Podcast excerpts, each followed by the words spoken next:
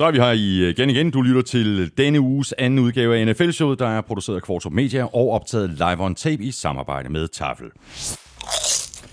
Det her det er vores øh, mid-season power ranking udsendelse, og den giver næsten sig selv, og øh, derudover så kan du glæde dig til øh, Elmings midtvejshold, og så ser vi også på øh, slutspilsbilledet, sådan som det tager sig ud lige nu. Du skal heller ikke snydes for endnu en øh, dækquiz fra Armstrong, og så trækker vi selvfølgelig også lod om en kasse taffelchips, hvor den ene pose jo er vores egne touchdown chili cheese og barbecue chips. Og hvis du er en af de øh, 635, der støtter os på øh, tier.dk, jamen så har du givet dig selv chancen. Tusind tak til alle, der bakker op om os. Tak også for de seneste anmeldelser i iTunes, og tak fordi du downloader og lytter. Jeg hedder Thomas Kvartrup, og her kommer min medvært.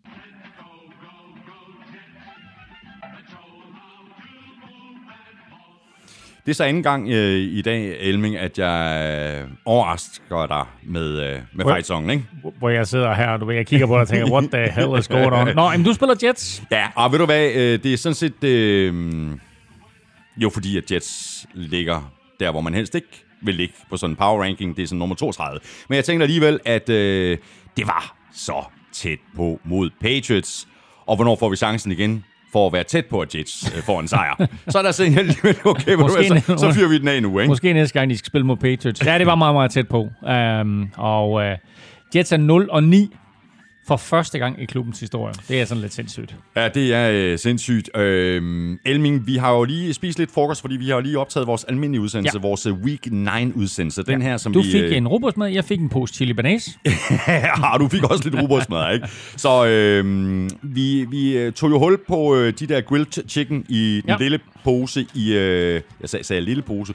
Lilla, pose. Lilla pose øh, i, øh, i vores første udsendelse. Der er ikke mange tilbage. Nej, det er der ikke, så vi bliver næsten nødt til at åbne en anden, ikke? Jo, og vi havde... Øh, der var nogle chili banæs her.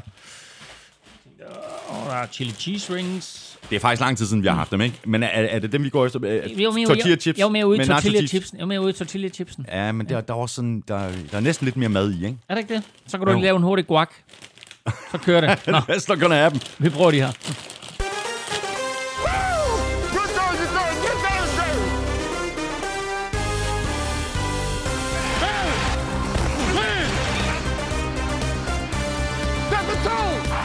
Steelers og Chiefs har sat tonen med deres otte sejre og har lagt sig i spidsen i AFC, men bliver presset hårdt bagfra af blandt andre Bills og Ravens.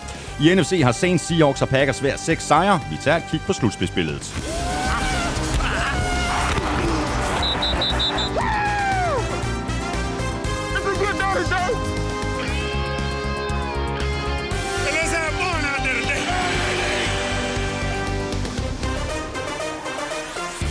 Hvem er de bedste spillere i ligaen lige nu? Hvem står til at blive MVP? Hvem bliver Offensive og Defensive Player of the Year? Hvem får titlen som Rookie of the Year på begge sider af bolden? Og hvem bliver Coach of the Year? Du får nogle bud. Jeg hedder Thomas Kvartrup, og med mig har jeg Claus Elming.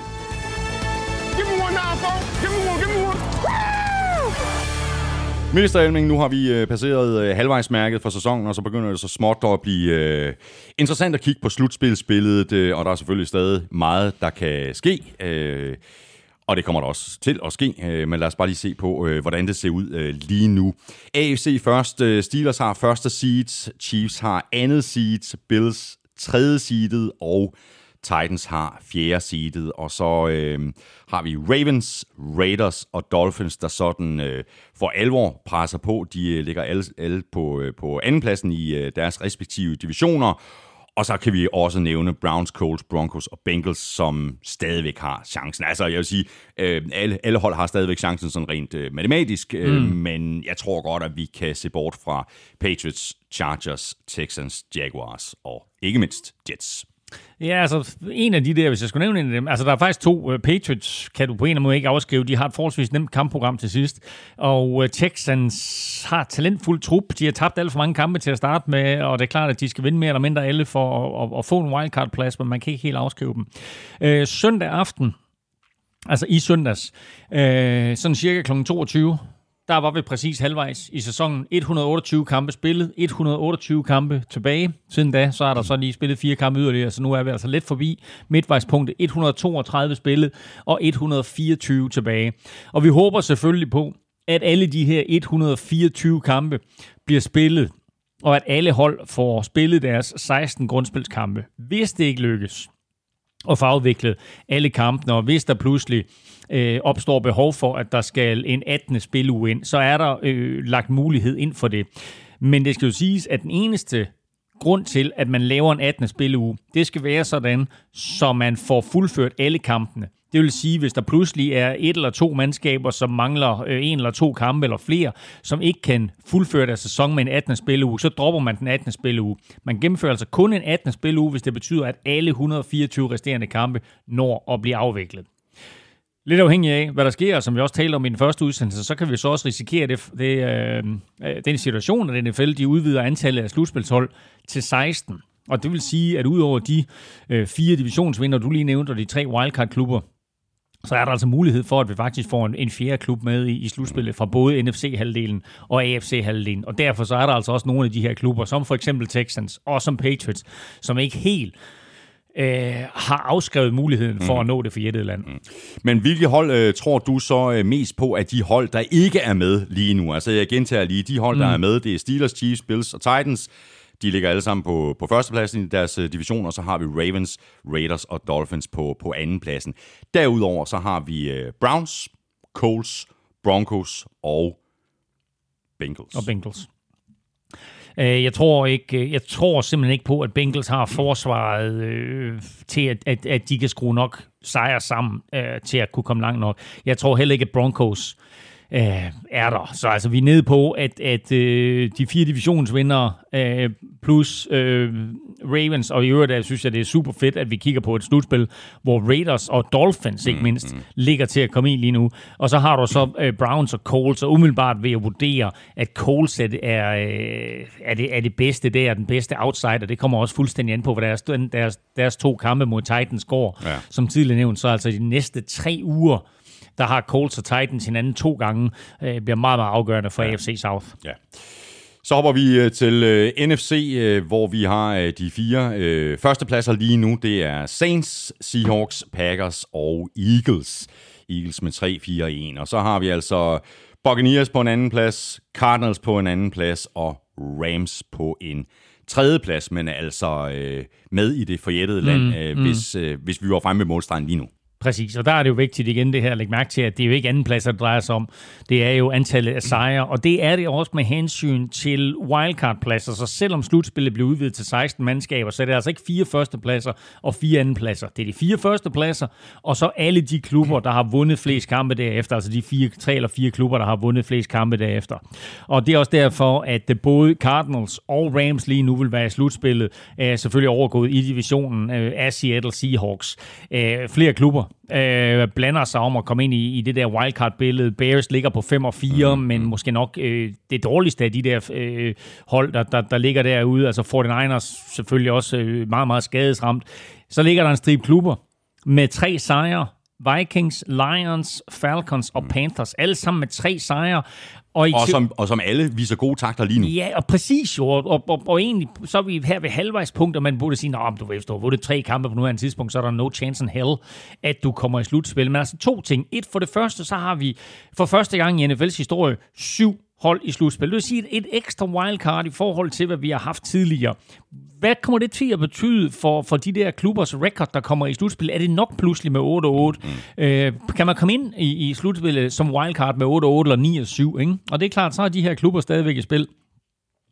Øh, og, og hvad nu hvis øh, slutspillet bliver udvidet til otte hold? Hvad kommer det til så, så til at, at få indflydelse på? Så de her klubber med, med tre eller fire sejre, de øh, øjner altså stadigvæk en mulighed for at komme med. Mm. Og så er der faktisk et, øh, et par hold, som, øh, som ligger og skraver rundt øh, helt nede i bunden og, med, med, med to sejre. Øh, det er Washington, ja, og, det er, og det er Cowboys, ikke? Ja. Øh, og, og under, under, ja, ja, lige præcis. Under normale omstændigheder, der vil man bare sige farvel og tak til jer, men de har jo stadigvæk ja. mulighed, og det er jo selvfølgelig på grund af divisionen. Jamen altså prøv at Cowboys, Giants og Redskins har alle sammen to sejre De er kun, det skal så siges, at Eagles har jo så en, en halv sejr for det der uafgjorte mod Bengals, ikke? men altså de er jo i, i princippet jo kun øh, to sejre fra at, at komme i slutspillet som vinder af divisionen. Og det er derfor, at, at A, eller NFC East jo bliver vanvittigt spændende hele vejen igennem. Alle divisionsopgør i NFC East har en enorm stor indflydelse på, hvordan slutspillet kommer til at se ud. Skal vi ikke uh, herfra, uh, jeg tror faktisk også, det er herfra, at vi plejer at begynde at, uh, øh, at starte hver af vores uh, almindelige udsendelser uh, resten af sæsonen med lige at tage et hurtigt kig på slutspillet, fordi det kan jo ændre sig fra, fra uge til uge, så det synes jeg, vi skal gøre til, til en regel af uh, grundspillet ud, at vi lige starter med at kigge på, uh, på hvordan slutspillet tager sig ud. Det gider jeg ikke.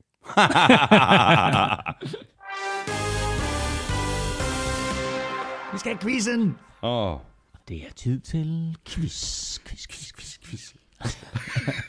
Nå, men gider du så øh, at quizze med mig? Elsker at quizze. Det er dejligt. Vil altid gerne quizze. Hvor er det godt. Ja. Ikke mindst efter, at øh, quizzerne jo bliver præsenteret i samarbejde med TyCube.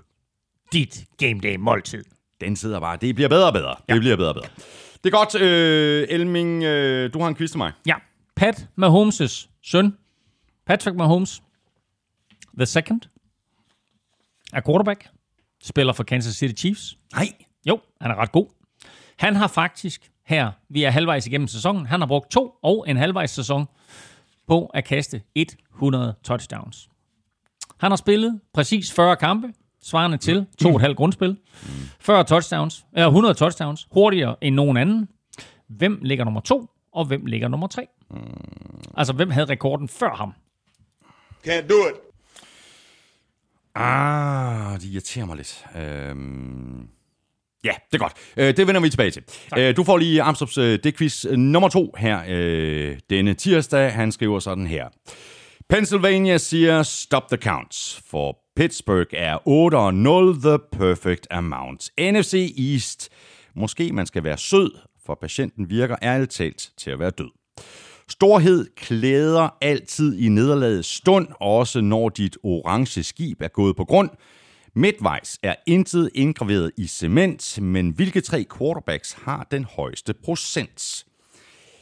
Efter week 9, hvilke tre quarterbacks har den højeste completion percentage før Monday Night og øh, for quarterbacks med flere end 100 kast?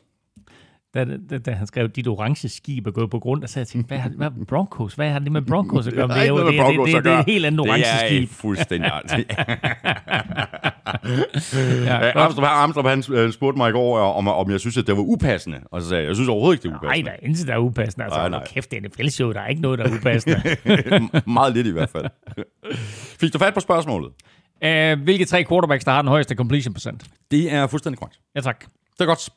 Godt, jamen, øh, det er fint, at vi lige har lidt øh, tid at tænke os om i, inden at vi skal øh, have øh, svarene øh, i de her quizzer. Øh, lige nu der skal vi have et andet svar, og det er svaret på spørgsmålet om, hvordan dit øh, midtvejshold øh, ser ud, Elming. Og lad os øh, lægge ud med angrebet. Yes, øhm, jeg var meget i tvivl faktisk. Men øh, med baggrund i Patrick Mahomes' øh, forrygende otte første kampe her, der har jeg faktisk valgt ham som quarterback. Russell Wilson var inde og vinde, men altså øh, to nederlag i de sidste tre kampe gør, at jeg har valgt at gå med Patrick Mahomes. Og så synes jeg, at en af de mest oversete statistikker overhovedet i år i NFL, det er hans 25 touchdowns imod ja. en interception. Ja, det, er også, øh, det er også vildt. Øh. Og Rodgers øh, var ikke inde i dine overvejelser? Aaron Rodgers var også med inde i mine overvejelser, men jeg vil sige, øh, Patrick Mahomes kom sådan lidt for baghjul, fordi jeg, jeg var ret sikker på, at det skulle være Russell Wilson, og så ændrede jeg faktisk mening. Så har vi nogle øh, wide receivers. Jamen, vi stiller med en uh, fuldstændig vanvittig trio, der hedder Davante Adams, DeAndre Hopkins og så DK Metcalf. Boom. Jeg havde øh, Robbie Anderson faktisk med inden også i overvejelserne, har spillet en helt igennem forrygende sæson, og det er måske gået sådan under manges radar, fordi han spiller der i Carolina, og de ikke vinder så mange kampe og så videre. Men uh, han har været en genial tilføjelse til dem. Uh, så han var med i mine overvejelser, men uh, det er svært at komme udenom om uh, de tre receiver der. Running backs, jeg går ud fra, at der går Vikings i den nu. Der går i hvert fald øh, en enkelt Viking i den. Øh, jeg overvejer også at tage deres fullback med. Men øh, det, bliver, det bliver Dalvin Cook. Ja, velfortjent. Og så bliver det Alvin Kamara. Og igen ja. vil jeg lige sige, Derrick Henry var selvfølgelig inde i mine overvejelser. Men, øh, og det havde været en perfekt kombination. Altså Alvin Kamara og Derrick Henry, eller Dalvin Cook og Derrick Henry. Men altså nu to af de der to drenge der, fordi de bare er vanvittige gode playmakers. Både mm. Dalvin Cook og, øh, og Alvin Kamara. Mm. Og så har vi uh, tight end Travis Kelsey. Ja, og, altså det er klart, at der var George Kittle også i spil, men uh, George ja. Kittle er skadet nu, så uh, uh, som jeg tror, jeg sagde i sidste uge, altså hvis du kigger på alt, hvad en tight end skal kunne, så er der ikke nogen bedre spiller i ligaen end, end Travis Kittle eller en uh, George Kittle, men uh, det Travis Kelsey, han bringer til Chiefs angreb, det gør, at det er ham, der bliver, ja, bliver min tight end også. Og Kittle er ude ja, Præcis. resten af sæsonen. Ja. Godt, så går vi øh, på den øh, offensive linje. Ja, og der stiller vi med, øh, tør jeg godt sige, øh, fem virkelig, virkelig øh, store drenge, mobile drenge, øh, effektive, erfarne.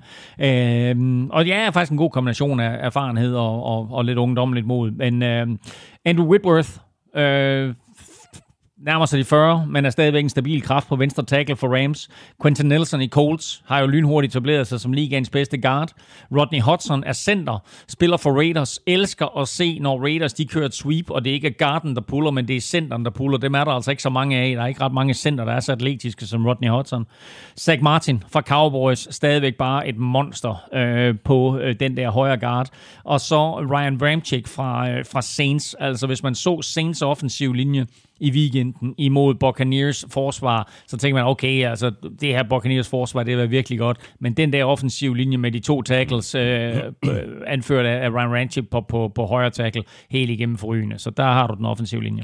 Dejligt, og det var øh, spillerne på øh, angrebet, så skal vi øh, til, til forsvaret, og der plejer du at operere med en, øh, en fantastisk dejlig øh, opstilling med, med, med 12 forsvarsspillere. Præcis. Jamen, altså, nu har jeg jo 12 angrebsspillere her. Så, og så for du havde også 12 angrebsspillere? Det, det er stærkt. det er ikke engang det er stærkt. Så, så for, at gøre, for, at gøre det, for at gøre det retfærdigt, øh, så spiller vi naturligvis den klassiske 4-4-4-opstilling. Og øh, som jeg plejer at sige, vi kan rushe quarterbacken. Hold kæft, hvor kan vi rushe quarterbacken. Fordi uh, vi stiller op med, på defensive end, der har vi Miles Garrett og uh, Brandon Graham. Miles Garrett fra, fra Cleveland Browns og Brandon Graham fra Philadelphia Eagles. Uh, og så i midten, på de to defensive tackles, der har vi Aaron Donald og DeForest Buckner, den tidligere 49ers-spiller, som nu er hos, hos Colts. Så en uh, forholdsvis kapabel defensiv linje. Ej, det må man sige ja til. Vores uh, fire linebackers, der på outside linebacker, der har vi TJ Watt og Khalil Mack. Bum. Khalil Mack har fundet sig selv, havde sådan lidt en off sidste år, synes jeg, men øh, spiller virkelig, virkelig godt i år for, øh, for Bears, og øh, der er ikke ret mange spillere, der har lagt så meget pres for sin ingen spillere har lagt så meget pres på modstandernes quarterback i år, som øh, TJ Watt har gjort. Øh, er ikke så stor en profil, som sin store bror J.J. Watt, men spiller faktisk bedre lige i øjeblikket T.J. Watt. Middle linebacker, jeg var lidt i tvivl. Fred Warner var øh, Fred Warner er 100% sikker. Øh, og så var jeg sådan lidt i tvivl om, hvem der skulle have den anden inside linebacker plads. Det kunne godt blive Bobby Wagner ja, fra Seahawks, og det kunne også godt blive Eric Kendricks fra Vikings. Men jeg valgte faktisk at gå med Mario Davis fra New Orleans Saints. Og grunden til det er, at jeg synes, han er vildt undervurderet. Og et, på det her Saints forsvar, som egentlig øh, spiller rigtig, rigtig fornuftigt, der er han bare her og der og alle vegne, og så er det lige meget, og om det er ude midt på banen, der skal takles en running back, eller han skal dække op imod en tight end i endzone, eller hvad det er. Rush quarterbacken for en sags skyld. Øh, jeg synes, at Mario Davis har spillet en, en virkelig, virkelig flot første øh, halv sæson her. Mm. Og så skal vi have øh, fire defensive backs. Ja, altså på, øh, på de to cornerbacks, øh, der går jeg med øh, to velkendte navne. Øh, Savian Howard fra, fra Dolphins, øh, som måske sådan navnemæssigt står lidt i skyggen af Byron Jones, men øh, Savian Howard er bare forrygende. Altså, kæft var han god i, i, i mand-til-mand opdækning.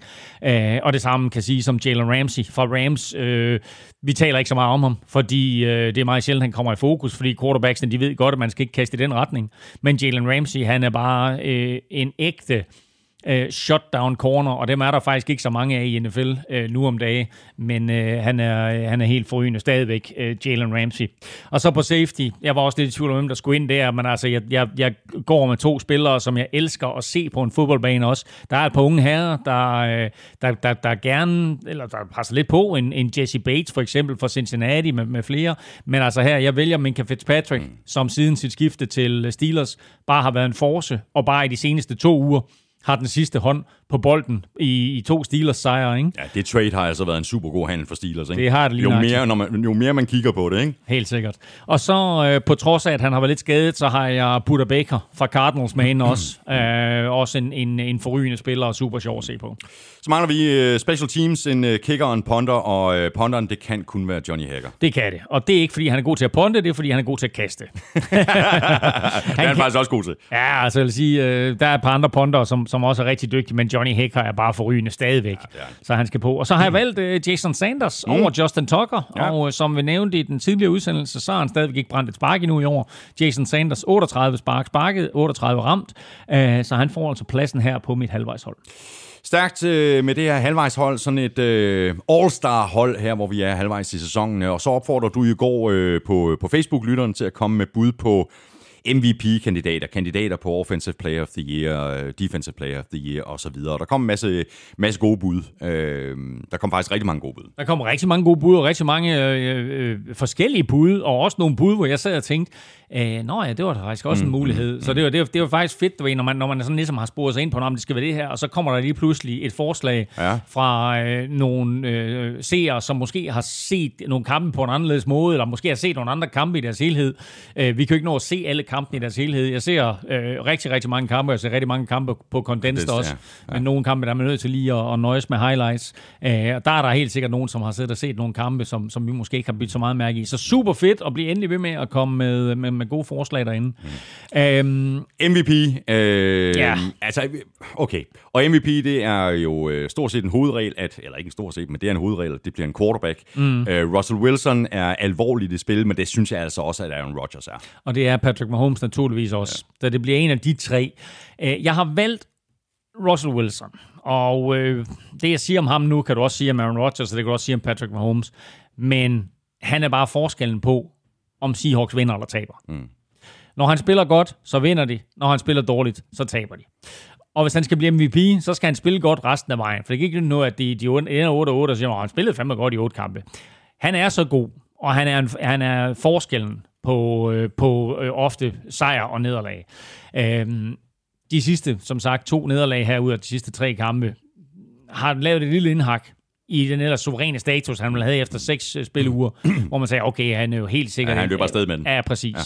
Han har aldrig nogensinde fået en stemme i øh, MVP-afstemningen, som, som foretages umiddelbart efter grundspillet er slut, hvilket er helt vanvittigt. Øh, det kommer han helt sikkert til i år. Men øh, han skal spille rigtig godt her slut, slut resten af november og så hele december, for at ende med øh, at blive kåret til MVP. Mm. Offensive Player of the Year, øh, kører vi øh, med eller uden quarterbacks der? Ja, men, altså, og det er sjovt, du spørger, fordi jeg havde jo besluttet mig for, at det skulle være uden quarterbacks.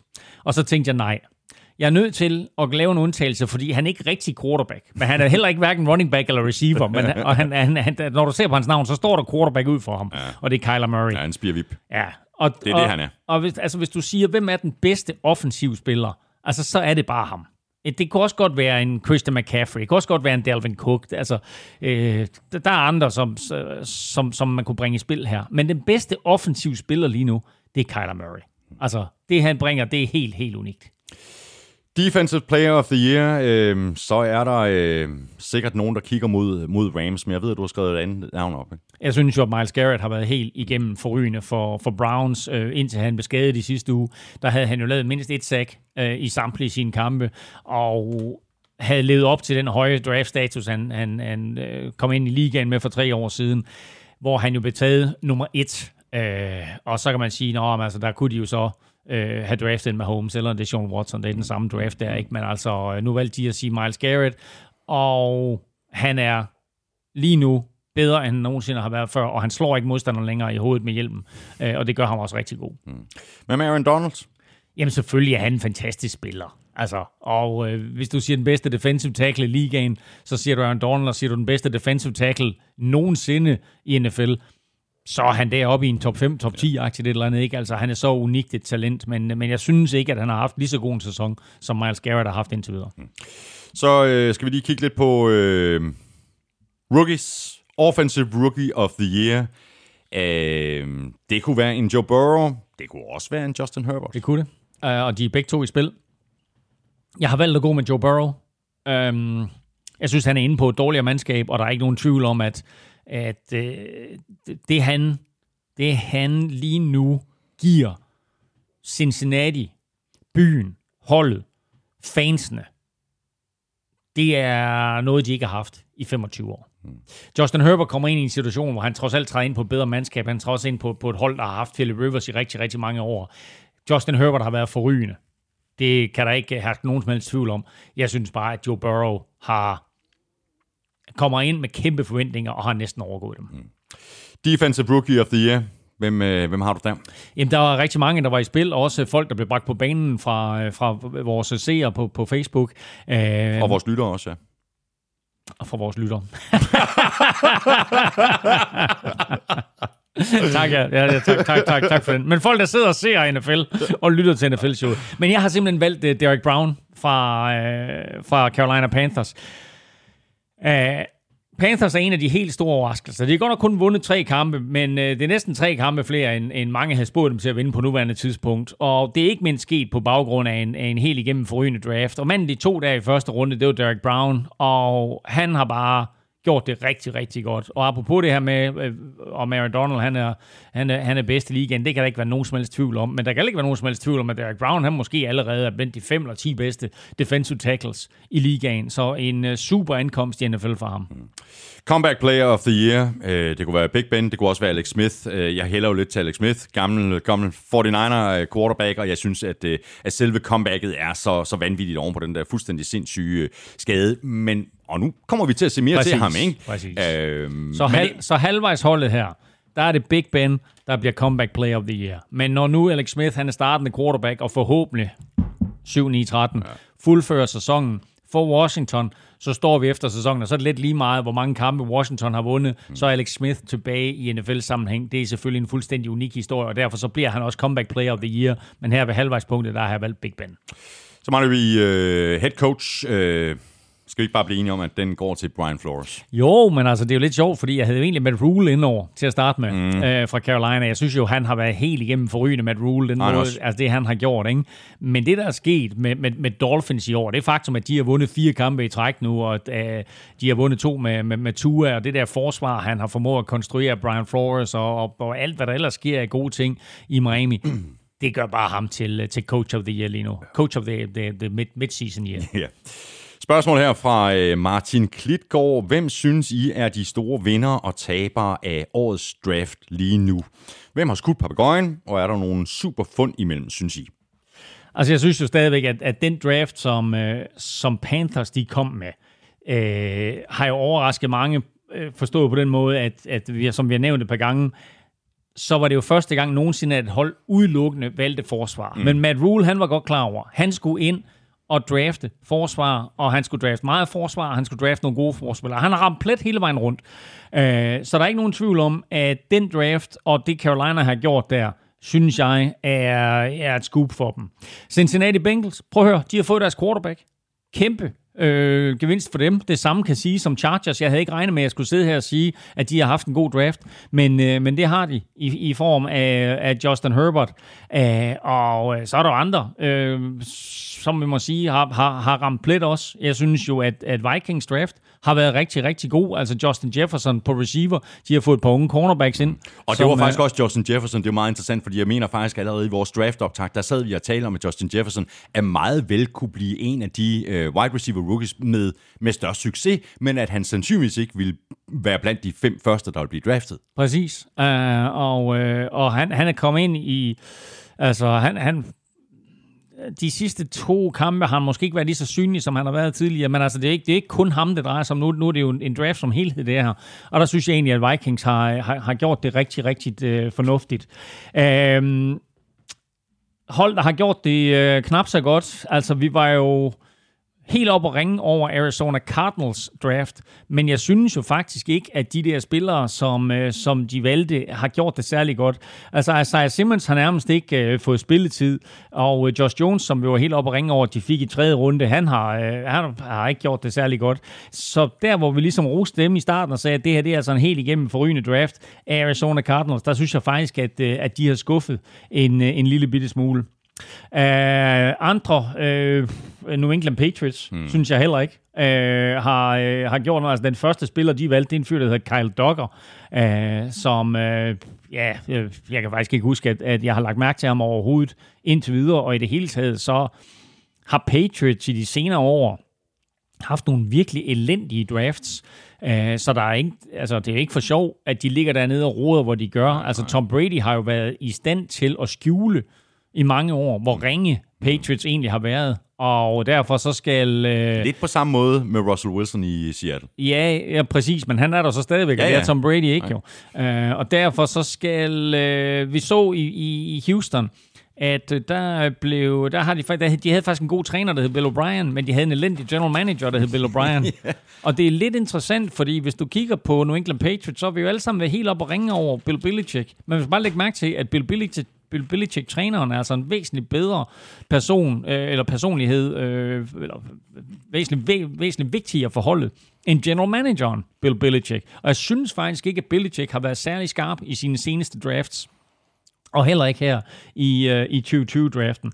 Øh, og ellers så er det svært at vurdere på nuværende tidspunkt, synes jeg, hvem, øh, hvem der vinder. Jeg vil også sige, altså et hold, et hold som Steelers er jo også en vinder, ikke? Altså de øh, får... Øh, øh, en, en Chase Claypool mm. i anden runde, ja, ja. som jo bare er en, en øh, super, super stud øh, allerede. Jeg vil også sige, at Baltimore Ravens har gjort det rigtig, rigtig godt med øh, bare det, bare, bare det faktum, de fik øh, Patrick Queen der i første runde. Men det her det er jo virkelig et, et, et øjebliksbillede, fordi at når man skal vurdere, hvordan en draft er gået, så er det simpelthen for tidligt at, at vurdere efter et, et lille halvt år. Man kan selvfølgelig komme med et øjebliksbillede, men den rigtige vurdering kommer først om tre, fire, måske endda fem år, så ved man øh, virkelig, hvad den her draftklasse den har udviklet sig Præcis. Lige om lidt, øh, der går vi de øh, 32 hold igennem i vores øh, nye power ranking. Først der skal vi lige have trukket lod om en øh, kasse chips øh, med blandt andre vores øh, egne chili cheese og barbecue chips. Og dem, der har chancen for at vinde sådan en kasse, det er jo alle, der støtter os på øh, tier.dk eller via linket, der ligger på nflsøde.dk. Og Elming, øh, du er allerede godt i gang, fordi det er jo dig, der er lykken skud ind. Jeg finder et navn frem her. Eller i hvert fald mail. Eller, øh, ja, det er også et navn. Og der bliver støttet med 10 kroner. Og det er der blevet gjort lang tid, kan jeg se. Faktisk helt siden oktober 2017. Wow, det er med andre ord en af vores uh, rigtig trofaste støtter. Wow, super fedt. Tusind tak til Zarpot. Zarpot. Ja, det står der, Zapot. Stort tillykke til dig. Jeg sender dig en uh, mail lidt senere i dag. Når jeg så har fået dit uh, fulde navn og din uh, postadresse retur, så sender jeg alle oplysningerne videre til Rookie Helle på tafel, der så sørger for, at uh, du modtager din præmie inden alt for længe. Kæmpe stort tak for støtten på uh, tier.dk, både til dig og til alle jer andre, der støtter os. Uh, det er ikke bare for sjov, vi kunne simpelthen ikke gøre det uden jeres enormt flotte opbakning, så tusind tak. Nu er vi nået til øh, sæsonens Power Ranking nummer to. Vi lavede jo en tilbage i øh, september. Der er sket både det ene og det andet siden dag, og det øh, afspejler sig selvfølgelig også i den her gennemgang, der går fra 32 til 1. Og vi begynder selvfølgelig nedefra, øh, hvor vi har et nyt dårligste hold. Jets var nummer 31 i september, og er nu rykket den ene placering ned, som det var muligt at rykke tilbage. Og det er der ikke så meget at sige til. Der er ikke, der er ikke ret meget, der kører for Jets og for, for head coach Adam Gase. Men altså i nat, ja, nu udgiver vi den her torsdag, men øh, de, øh, de spillede... Det var tæt på. De spillede mandag nat imod New England Patriots, og det var lige ved, at Patriots de endte i bunden af den her liste, og Jets, Jets rykkede en tand eller to op. Nu ligger de hernede. De er 0 og 9. Øh, Adam Gase har været en katastrofe fra dag 1. Øh, det er jo egentlig helt vildt at tænke på, hvad han har fået ud af at gøre Jay Cutler til en øh, NFL-kaliber quarterback. Første år blev han head coach i Dolphins, og nu er han så blevet head coach i Jets, men øh, han er lige nu en dead man walking. Og så håber jeg bare på, at Jets får en træner ind, en personlighed ind, der kan både coache og skabe noget, noget fremtid og tro på fremtiden, og så øh, må vi se, fordi Sam Darnold er jo nok fortid i, øh, i Jets, øh, uanset hvad der sker, men, men, men, jeg har, men jeg har virkelig ondt af knægten. Ja. Han trænger til øh, en frisk start et øh, helt, helt andet sted. Så har vi et øh, kæmpe fald i forhold til øh, september, hvor Cowboys lå nummer 10. Nu er de øh, næst sidst på 31. pladsen, og øh, det er også svært at få det til at fungere med alle de skader, men spørgsmålet er, om Mike McCarthy overhovedet har svaret på alle spørgsmålene i Dallas. Jeg synes, det er først og fremmest er vildt, at de ligger nummer 31. Dallas Cowboys. Altså, de har, de har et elendigt forsvar, selvom det mandede sig lidt op imod Pittsburgh her i weekenden. Og de tror, at de kunne rette op på, på de der mangler, de her på forsvaret ved at hive sådan en masse haspins ind via free agency, men der er ikke nogen af dem, der er slået til, og flere af dem er allerede blevet sendt på porten igen. Og øh, jeg troede faktisk, at nogle af de her tilføjelser, de vil forbedre holdet, men øh, det har så ikke været tilfældet. Øh, den offensive linje har, som vi har talt om et par gange, været ramt af, af skader, og er langt fra fordomsstyrke, og da Dak Prescott han røg ned, jamen altså, så røg alt håb om noget, der minder om slutspil også i Dallas. Mm. Jaguars de lå sidst i øh, power rankingen i september. Nu er de hoppet to pladser op til nummer 30. Øh, det kan som næsten være det samme. Stigningen skal vel ikke ses som et øh, tegn på, at Jaguars er blevet specielt meget bedre, men snarere, at der i hvert fald er to hold, som det går værre for. Ja, altså jeg har jo egentlig prøvet på at lave den her power ranking på den måde, at hvis to mandskaber møder hinanden på neutral bane, øh, hvem vil så vinde kampen? Og det er klart, der er sådan lidt, du vinder om, kunne det her hold så stå det her hold? Så det er lidt svært at, at lave de her 32. Men altså nu ligger Jaguars her øh, foran Cowboys. De kunne måske godt have byttet øh, plads, de to hold. Men Jaguars ligger altså på 30. pladsen. Og hvis man ser bort fra, at de slog Coles i første spillerunde, hvilket er fuldstændig vildt at tænke tilbage på, at de slog Coles. Så øh, må man sige, at de to klubber, de er i hvert fald gået i hver sin retning, mm. og for Jaguars, der er det altså kun gået nedad. Øh, og så måtte de jo altså spille weekendens kamp her med, med rookie Jake Luton som, mm. som quarterback. Som så god ud. Som så god ud, og det øh, er altså interessant at se, hvad der kommer til at ske der, fordi det kunne godt være det sidste, vi har set til Gardner Minshew, øh, buhu, øh, og det mente jeg faktisk, det, det er jeg faktisk lidt ked af. Men altså, de ligger og råder her i bunden, og øh, hvor de jo har ligget de sidste 10 år, bortset lige fra det ene år, hvor de var centimeter eller minutter fra en Super Bowl, ikke? Så det er, det er ikke sjovt at være Jacksonville-fans. Det er det ikke.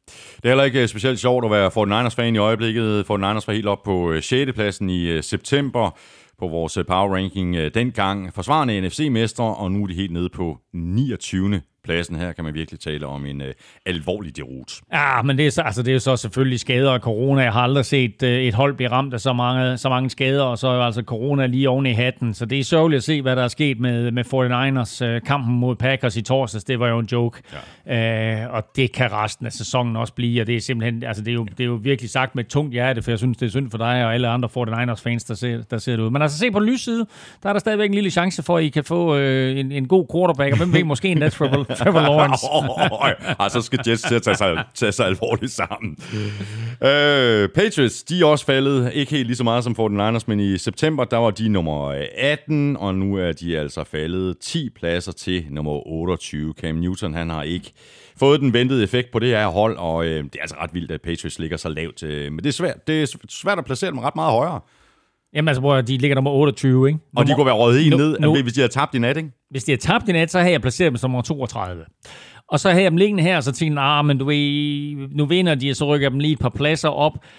Men den måde, de vinder på, der kan de ikke rykke op. Altså, så nu ligger de her på, på plads nummer 28. Øh, som vi lige talte om, Tom Brady, han har været i stand til at skjule i mange år, hvor talentfattig den her trup egentlig er. Øh, med ham nu i Tampa, og med otte spillere på den her coronaliste, altså allerede inden øh, sæsonen, plus diverse skader, så er der bare ikke ret meget tilbage. Øh, og det her, det er, det er faktisk lige nu, at Bill Belichick, han har sin aller, aller største opgave øh, som general manager, og også lidt som coach, fordi nu skal der ske et generationsskifte, øh, og en kæmpe, kæmpe genopbygningsprojekt, øh, som han har foran sig. Øh, og det... Øh, Ja, det, det, altså, det starter jo allerede nu, fordi ja, de kan det. godt begynde at kigge frem mod en draft, hvor de måske endda, hvem ved, mm. kan tage en quarterback. Mm. Washington Football Team var nummer 27 september, og det er Ron Rivera og company også nu. det er lidt noget rod på quarterback, men der er masser af positive ting at hæfte sig ved øh, i forhold til eksempelvis forsvar. Og nu må vi så se, hvad, hvad Alex Smith han kan præstere, når, der, når han får lidt øh, flere kilometer i benene, om man så Wow, sige. det bliver rigtig, rigtig spændende at se. Øh, også fordi Alex Smith er faktisk en rigtig dygtig quarterback. Og altså, som vi har nævnt et par gange, NFC East, jamen altså, du kan vinde den her med, med seks sejre måske. Ja, ja. Ikke? Altså, øh, og vi har også sagt hele vejen igennem, at, at det, det, det er den klub med den bedste quarterback, som ender med at vinde den her division. Og lige nu er det klart, at der er det Carson Wentz og Philadelphia Eagles, øh, der, der ligner vinderen. Men altså, Alex Smith giver dem jo rutine på den der quarterback-position, og øh, jo mere spilletid han får, jo bedre kommer han også til at blive. Øhm, og ellers så må vi sige, at, det, at øh, det er jo øh, et, et hold, som er bygget op primært, vil jeg sige, omkring forsvaret. Øh, vi talte om det her med, med Ryan Kerrigan, som måske var en spiller, der kunne være blevet traded fra, fra, fra Washington. Det gjorde de ikke noget ved, og dermed så har de jo altså stadigvæk den øh, mest sindssyge defensive linje med fem spillere, der alle sammen er valgt i, øh, i første runde. Og øh, det har op meget som 49ers defensive ja, linje præcis, har været bygget op i mange der, år. Ikke? Der har, været, der har været fokus på netop at, at, at blive stærk i skyttegravene, øh, og ikke mindst på den defensive linje ser, ser det rigtig, rigtig godt ud. Øhm, og så vil jeg give dem det, øh, Washington, at i en tid, hvor intet er givet, og hvor lederskab er ikke noget, man har fundet særlig meget af i Washington D.C., så har de en rigtig, rigtig god leder ja. øh, i Ron Rivera. Så nu har både Washington Football Team og øh, Washington som helhed øh, fået en leder, som man kan stole på, tror jeg. Giants, de var øh, 23, og nu er de faldet øh, tre pladser til øh, nummer 26. Det er sådan lidt op ad bakke for, for Joe Judge, øh, der så også er uden den øh, absolute stjerne på angrebet i Saquon Barkley. Spørgsmålet er, om han har den rigtige quarterback på plads i Daniel Jones til at bygge holdet op om. Vi var også mm. lidt inde mm. på det i vores... Øh, vores udsendelse tidligere i dag, altså vores uh, Week 9-udsendelse. Ja. Jamen, altså, han er, han er ny head coach, og øh, han må ryste lidt på hovedet en gang imellem, fordi det han står med her, det, det viser bare, hvor kæmpe stor forskel der er på, på NFL-klubber. Ikke? Altså, han kommer fra New England Patriots, et af ligaens absolut bedste mandskaber, og så står han her og, og er head coach for, øh, for New York Giants. Øh, og dermed så har han jo bare en stor opgave foran sig. Jeg, jeg, synes, øh, jeg synes, han har gjort mange gode ting, og jeg synes faktisk, at hister her, der er Giants allerede på vej i den rigtige retning, og det er vel at mærke uden store stjerner, og med en Saquon Barkley, der er skadet, og øh, øh, andre spillere, der er ramt af corona, øh, og så med en quarterback, der, der underpræsterer. Så øh, jeg synes, der er positive tendenser, øh, og jeg er stadigvæk overbevist om, at Joe Judge han er en god træner. På plads nummer 25, der finder vi Texans, der lå nummer 16 tilbage i øh, september, så her har vi altså også noget af en rutsjetur. Folk grinede af Bill O'Brien før sæsonstarten, og øh, nu er han så også blevet fyret. Øh, der er ikke meget mere end et par stjernespillere at hænge hatten på, når vi skal kigge fremad. Nej, altså hvis du kigger på stjernespillere, så har vi for eksempel Deshaun Watson og J.J. Watt. Mm, og der er ikke ret mange større stjerner på deres respektive positioner i NFL, og derfor så er frustrationen over klubbens øh, nuværende forfatning også til at tage at føle på. Øh, ikke mindst hos de to. Øh, faktisk så blev øh, J.J. Watt jo også nævnt som en mulig trade-kandidat, men heldigvis for Texas fans, Texans fans, øh, så bliver han altså øh, i Houston. Øh, de er, som du nævner, fyret øh, Bill O'Brien, og nu skal de så i gang med en genopbygning uden alle de her picks, som øh, han har sendt til alle mulige andre klubber i, øh, i, i diverse mærkelige handler. Øh, lige nu, der tror jeg, at alle i Miami, de sidder og håber på, at Texans taber så mange kampe som overhovedet muligt, fordi øh, Dolphins har både Texans første og anden runde pick mm. til næste år. Og så er vi fremme ved plads nummer 24, og Eagles, der altså er glædet 12 positioner fra nummer 12, og det betyder altså, at øh, fire hold fra NFC East er blandt de øh, ni nederste mandskaber i den her power ranking. Og de øh, har måske, måske ikke, åh, jeg hælder alligevel til det, til at de har den bedste quarterback i divisionen, og han har endda fået en ny øh, og, og ung potentiel stjernereceiver at kaste bolden til. Ja, altså øh, det der med quarterback, det kan jo ikke øh, underspilles, hvor meget det betyder, især i en svær division, en svag division som det her, og som du nævner ikke, altså inden for de første ni klubber, vi nævner i den her power ranking, der finder vi alle holdene fra, fra NFC East. Øh, de har Carson Wentz, det synes jeg umiddelbart gør dem til favorit, og så har de også et forsvar, øh, anført af Fletcher Cox øh, og, og Brandon Graham, som jeg også mm, havde med mm. på mit halvvejshold der, som for det første bliver bedre og bedre, men for det andet også bliver mere og mere skadesfri. Og jo mere skadesfri øh, Eagles kan blive, jo større chance er der også for, at de, at de vinder øh, NFC East. Øh, og som du nævner, så Travis øh, Fulgham her, ja. som er kommet ind, han har jo bare været et fund for Eagles i den grad. Et skridt tilbage for Lions fra nummer 22 til nummer 23, altså mere eller mindre status quo. Øh, de burde vel i virkeligheden kunne gøre det så meget bedre. Du taler også om dem inden sæsonstart som et hold, der, der kunne gøre sig øh, gældende, både i konferencen, men også altså bare i, i, i selve divisionen. Spørgsmålet er, om Matt Patricia er træner træneren, der kan få det til at folde sig ud. Jamen det har været tæt på, øh, at, at de har haft et rigtig godt hold øh, i lang tid. Problemet er bare, at det har vi sagt efterhånden. Mm. Rigtig mange gange, og i rigtig mange år. Øh, og mere eller mindre siden den tid, hvor Matt Patricia han kom til. Øh, og hver gang jeg synes, de tager et skridt frem, så tager de lige to skridt tilbage. Så der sker ikke rigtig noget, og øh, forsvaret er blevet betydeligt bedre, end det var sidste år, men så løber de ind i sådan en kamp, som de gør her i weekend mod Vikings, hvor de hverken kan stoppe løb eller kast og stille op med 10 mand nogle gange. Altså, du ved, så det, det, det er både det spillemæssige, men det er også det kommunikationsmæssige og det coachingmæssige. Jeg synes, der er, der er rigtig, rigtig mange ting her i spil. Så taber de tætte kampe, og de har sat nogle fuldstændig vanvittige føringer øh, over styr, og så hjælper det heller ikke det her angreb, som har sine udfordringer, at Kenny Golladay nu er skadet Nej, igen. det hjælper ikke. Chargers de er gået fire pladser frem fra 26 til 22. Det vigtigste for Chargers og for Chargers fans, det er, at det ikke er Tyra Taylor, der er quarterback. Ikke et ondt ord om øh, Taylor, men det er godt, at de har fået øh, Justin Herbert på banen, og at de fik ham på banen så tidligt i sæsonen. Det var en lidt øh, løjerlig måde, at det, at det skete, men øh, jeg tror, at alle Chargers fans de er glade for, at den lille øh, den der fejl med nålen, den, øh, den skete. Ikke? How do we, uh, how do we get Justin uh, on the field? Stab the other quarterback. In the lung! Just stab him. Ja. Uh, altså man må sige det på den måde, at hvis en rookie quarterback nogensinde har fået en varm velkomst i NFL, så er det Justin Herbert. På han mødt med Holmes, han mødte Brady, og han mødte Breeze i, jeg tror det var tre af de fire første kampe, han spillede uh, i NFL. Uh, så han, uh, han kunne da lige gå hen og hilse på, på et par af legenderne, både gamle som unge. Uh, og så må man sige, sådan rent spillemæssigt, så har han jo også set, uh, hvor, hvor svært det kan være mm. at vinde i NFL. Altså, de har sat uh, store føringer uh, over styr, uh, ja, nærmest til hver uge. Uh, lidt bedre held, lidt bedre coaching, evnen til at holde fast i de her føringer, så kunne de jo faktisk have været, ja, altså med en winning record i øjeblikket, ikke? Og, og, måske, en, og måske endda øh, ligge lunt i, i svinget til, til kampen om wildcard-plads. Bengals, de var nummer 25 tilbage i september. Nu er de rykket fire placeringer op til nummer 21, og mens vi før sæsonen troede, at Joe Burrow var the real deal, så ved vi nu, at han er det, og så mangler de bare lige at få, øh, lidt bedre styr på den øh, offensive linje, og så kører bussen. Jeg er så vild med Joe Burrow. Altså øh, en knægt, der kommer fuldstændig out of nowhere. Sådan lidt en morstreng, øh, og så katapulterer han sig bare ind som øh, nummer et i draften. Øh, fortsætter, hvor han slap i college. Øh, hygger sig i NFL. Lidt ligesom om, at det er en leg. Nå, men du ved, så går han ud, du ved, så hey, lad os prøve det her spil her, du ved. Så, så løber jeg rundt lidt herover og så kan nej, hey, jeg kaster lige bolden til dig her. Altså virkelig, virkelig fed at se på. Uh, ingen, ingen rookie quarterback i NFL's historie har completet flere bolde, end han har på nuværende tidspunkt. Øh, og som du siger, den offensive linje skal der arbejdes med. Jeg synes også, der skal arbejdes med forsvaret, og måske især med play calling på forsvaret. Men udover det, så ser, så ser fremtiden altså lys ud med Joe Burrow som quarterback i The Queen City. Broncos øh, står helt stille på øh, plads nummer 20. På forsvaret, der har de manglet Von Miller. Øh, man har egentlig spillet OK alligevel. Og på angrebet, der har vi set øh, temmelig svingende præstationer fra Drew Lock. Men pilen peger opad for ham, synes jeg. Ja, altså 20... Ja, jeg havde, jeg havde svært ved at placere dem lavere, jeg havde svært ved at placere dem højere, så det passer måske meget godt her. Jeg synes, de har en ung, talentfuld trup.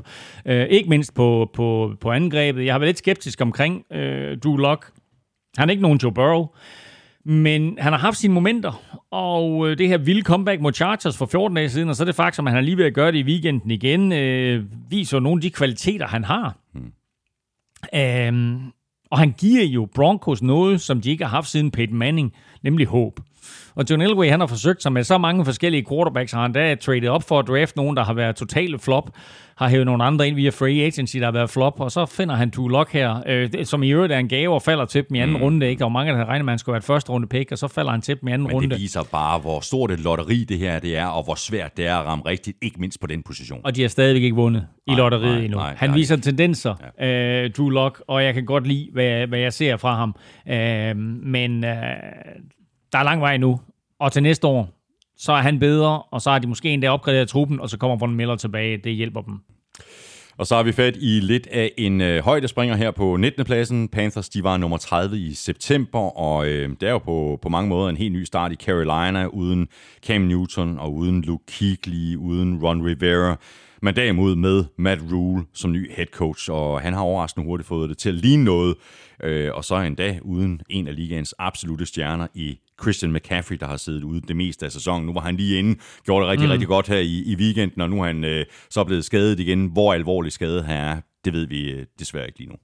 Matt Rule var i spil som øh, coach of the year her på mit midseason hold, og hvis han øh, fortsætter tendenserne øh, fra den første halvdel af sæsonen og, og, og resten af sæsonen ud, så vil jeg tro, at han også er i spil til at blive coach of the year, sådan øh, for real, for real. Øh, imponerende, hvad han har gjort, og, og især fordi mange af dem, det er sådan en, en øh, strip no-names. Øh, Teddy Bridgewater har overgået mine forventninger. Robbie Anderson er kommet til, og faktisk øh, sammen med sin gamle college coach, jo, Matt Rule og, mm. og Robbie Anderson, der kendte hinanden fra college-tiden. Han har gjort det virkelig godt. Øh, Christian McCaffrey, hvor du siger, øh, som du sagde, øh, var tilbage i weekenden og, og viser de gigantiske kvaliteter, hvor sjov en spiller han er at se på. Og så, som jeg nævnte lidt tidligere her, ikke med, med, med Panthers forsvar, altså den saltvandsindsprøjtning, de har fået via draften, kom hurtigere, end nogen kunne have forventet. Derek Brown, øh, suveræn indsats indtil videre. Jeg tror, Gross Matters har godt nok været lidt skadet, men når han spiller, har han været god. Og så den her safety, som jeg var så vild med i, i draften, Jeremy Chin, ja. var godt nok også skadet i weekenden, men ellers har han jo spillet et forrygende første halvår i NFL. Tre pladser op for Vikings fra 21 til 18. Stigningen er kommet som øh, konsekvens af de seneste par uger, hvor de ikke kun har spillet godt, men rent faktisk også har vundet. De kunne måske endda have vundet øh, et par kampe mere, øh, hvis der var blevet truffet et par andre beslutninger hister her i nogle andre kampe. Oh, don't mention the war. But I do it.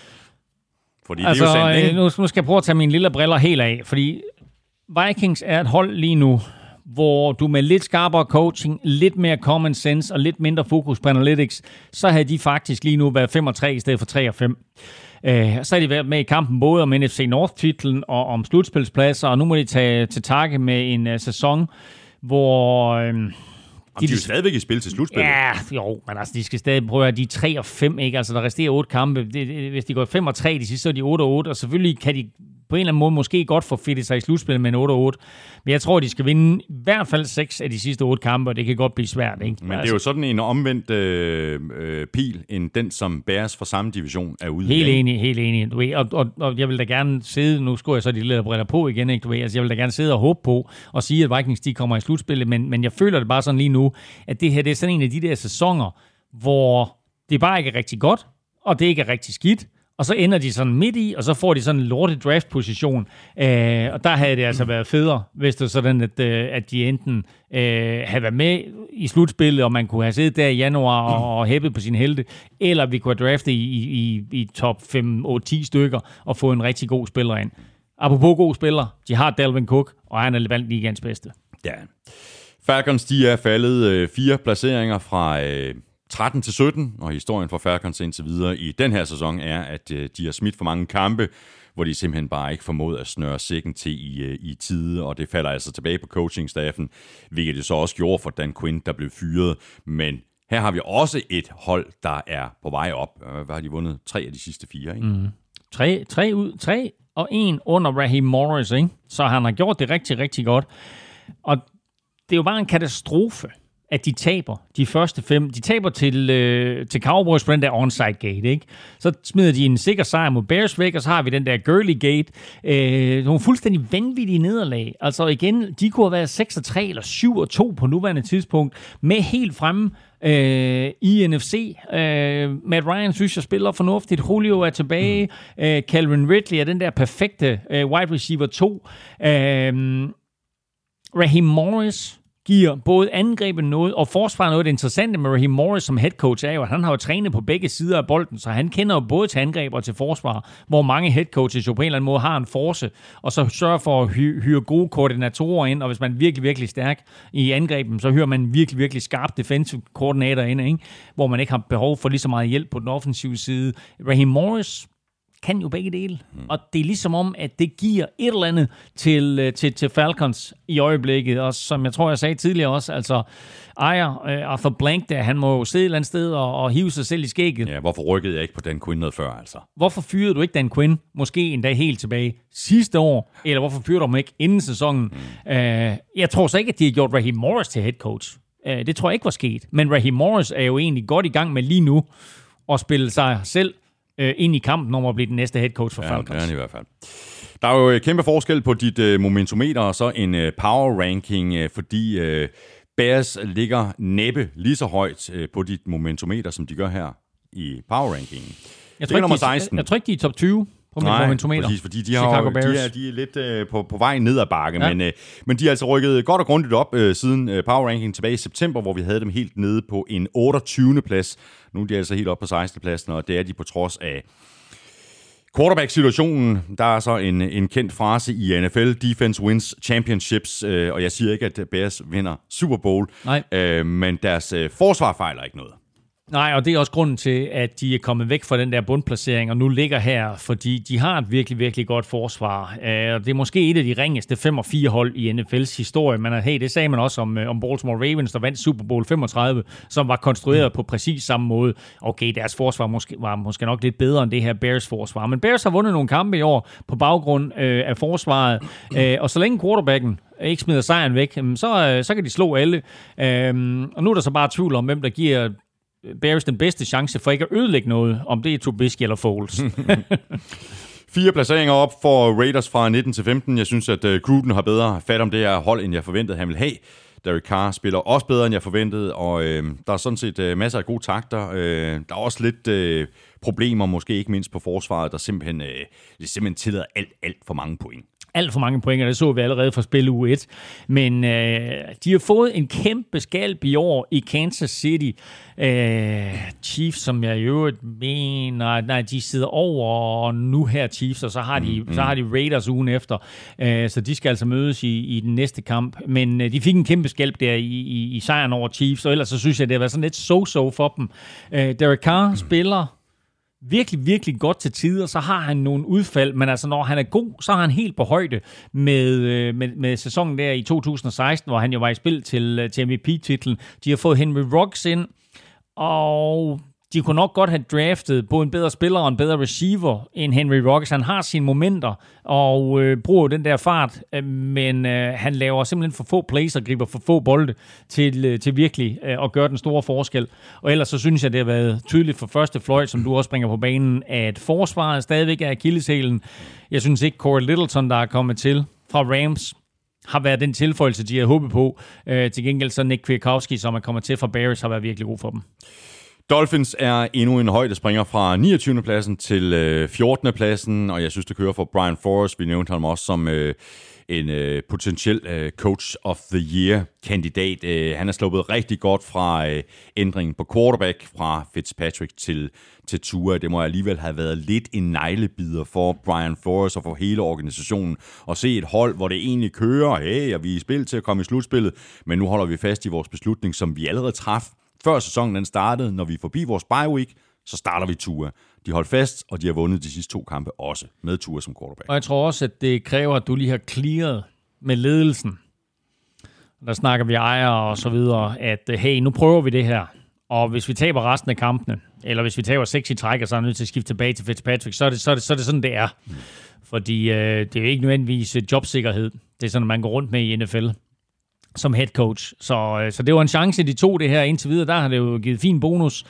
Øh, jeg har lagt dem her på plads nummer 14, sådan lige over midten. Øh, men vi ved jo reelt set ikke helt, hvad vi har i Dolphins. De har et, et virkelig, virkelig godt forsvar. Altså Brian Flores har været i stand til at, at vende det her forsvar 180 grader rundt og gøre dem virkelig slagkraftige på ganske, ganske kort tid. Lidt af the no-name defense Uh, Dolphins eget no-name defense fra 1972, jo, som, som endte med at vinde Super Bowl og jo gik ubesejret igennem, så er det her også et forsvar uden sådan de helt store navne, hvor man siger, at de har ham der, og de har ham der. Det er sådan et forsvar, som bare spiller rigtig, rigtig godt, uden at det sådan, at der er nogle kæmpe store uh, profiler på. Uh, nu prøver de test, øh, nu prøver de uh, Tua, og øh, så må vi se, hvor det fører dem hen. Han er 2-0 nu. Øh, hvordan han klarer sig i NFL nu her den sidste halvdel af sæsonen, det kommer jo til at få stor indflydelse på et selvfølgelig, om Dolphins kommer i slutspillet. Og så to, hvad de gør i næste års draft. Præcis, og det er derfor, jeg tror, at de skulle se, hvad de havde i Tua, fordi, Nå, netop fordi de ja. også har Texans picks i, i første og anden runde, ikke? så de har altså stadigvæk en, en hel masse at lege med. Ikke? De har en rigtig meget at lege med, og de kan pakke nogle af de der picks i, og, og så rykke op i draften. De kommer ikke i nærheden af Trevor Lawrence, og det er jeg ikke sikker på, at de vil. Øh, fortsætter han, Tua, jeg vil sige, den kamp, han spillede mod Cardinals, giver jo virkelig, virkelig ja. håb for fremtiden. Der ja. viste han jo nogle af de kvaliteter, der gjorde, at vi for et år siden sad og talte om, at han skulle være den første spiller, der betalte draften. Mm. Browns, de var øh, nummer 15 i september. Nu er de øh, to placeringer længere oppe på listen, og det er de øh, uden Odell Beckham Jr., der jo er ude for, for resten af sæsonen. Øh, der er sådan set masser af ting, der peger fremad for Browns, og øh, Baker Mayfield har indimellem øh, lignet sig selv fra sin øh, rookie-sæson det er en svær division, øh, de ligger i, øh, og det er selvfølgelig en af de helt store udfordringer for head coach Kevin Stefanski. Ja, og så er det også en udfordring selvfølgelig for ham, som med så mange andre trænere, at man skal lære at håndtere skader. Dårlige nyheder. Odell Beckham Jr er ude for resten af sæsonen. Ham kommer de til at savne. Gode nyheder. Nick Chop kommer tilbage til weekenden. Øh, flere gode nyheder. De slap med skrækken, hvad angår Miles Garrett. Øh, det er så slemt ud med hans skade, men han skulle også være tilbage til weekenden. Og det samme med Baker Mayfield, som efter en skulderskade, der også lige har fået 14 dages pause. Øh, og i basket NFL, der er det jo bare en del af ligningen, at dem, der håndterer skader bedst, og dem, der har nogle spillere, som er i stand til at træde ind i stedet for de skadede spillere, jamen øh, de, øh, de, de har en større chance for at få succes og komme i slutspillet og komme langt i slutspillet. Og jeg tror ikke, at Clevelands bredde som sådan er på højde med så mange andre klubber, så derfor så er det væsentligt for dem, at deres store stjerner spiller. Uh, men uh, de er gode, og de er bedre, end de har været længe. Udfordringen for dem er selvfølgelig, at de ligger i division med Ravens og med Steelers, mm.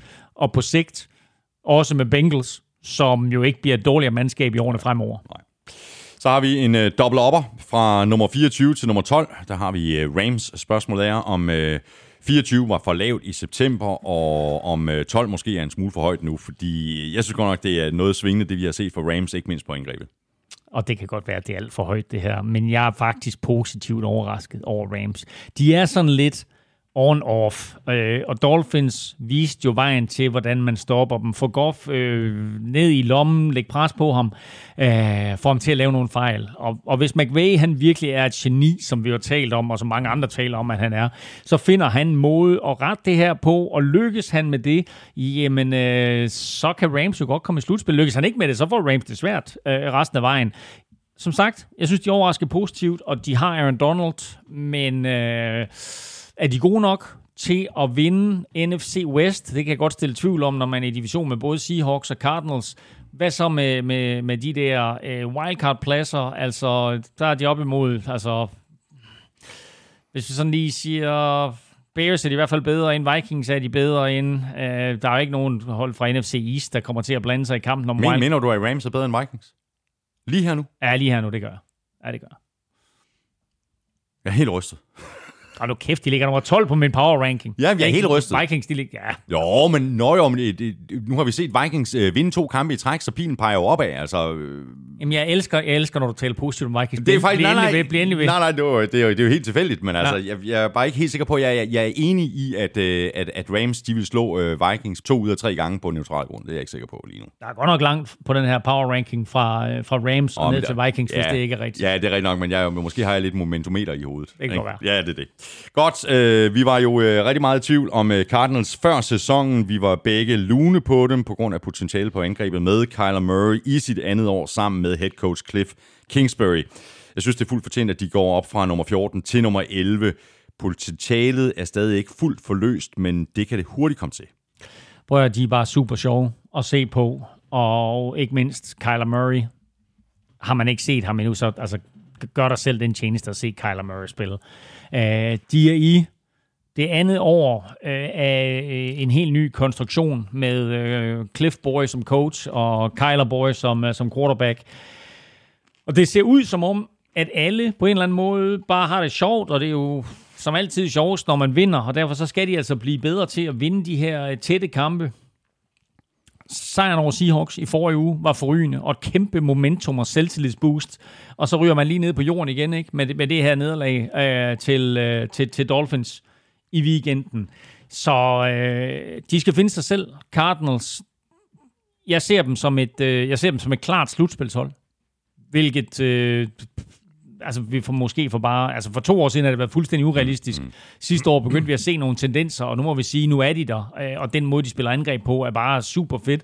De øh, har også øh, øh, mistet en vigtig forsvarsspiller i form af Chandler Jones, men jeg synes egentlig, de er kommet godt efter det.